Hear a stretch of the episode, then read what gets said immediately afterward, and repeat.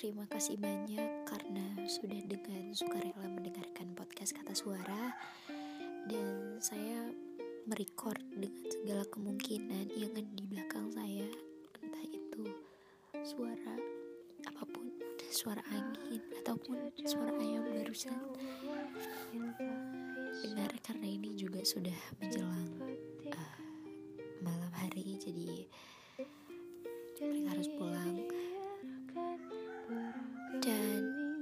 sekali lagi saya minta maaf dan saya harap kalian bisa enjoy mendengarkan podcast saya ini yang akan sedikit saya buka dengan berdialog tentang kehidupan yang mungkin belakangan ini saya rasakan dan saya harap bisa memotivasi banyak manusia juga.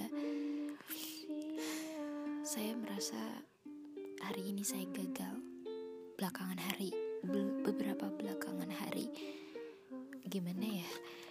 Beberapa hari belakangan ini saya merasa gagal. Saya merasa jadi manusia yang gagal mewujudkan setiap impian saya.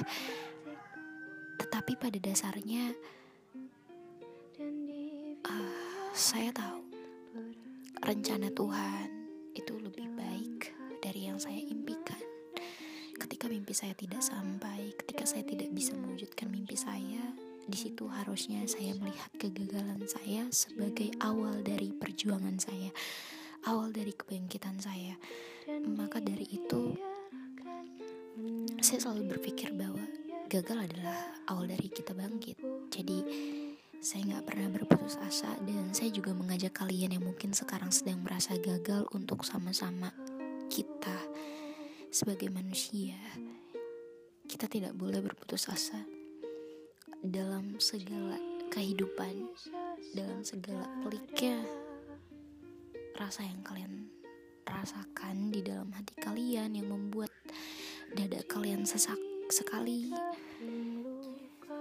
saya harap kita yang saat ini merasa gagal bisa menerimanya dengan uh, kedewasaan dan juga mampu bersyukur dengan setiap keadaan yang kita rasakan saat ini.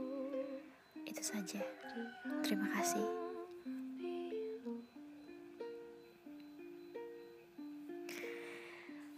Untuk hari-hari yang terasa pelik, untuk jiwa yang mulai rapuh, untuk air mata yang terus-menerus menemani, untuk rasa yang lelah yang tak mau lepas, untuk raga yang memaksa pulang di sana di dalam sebuah kegagalan.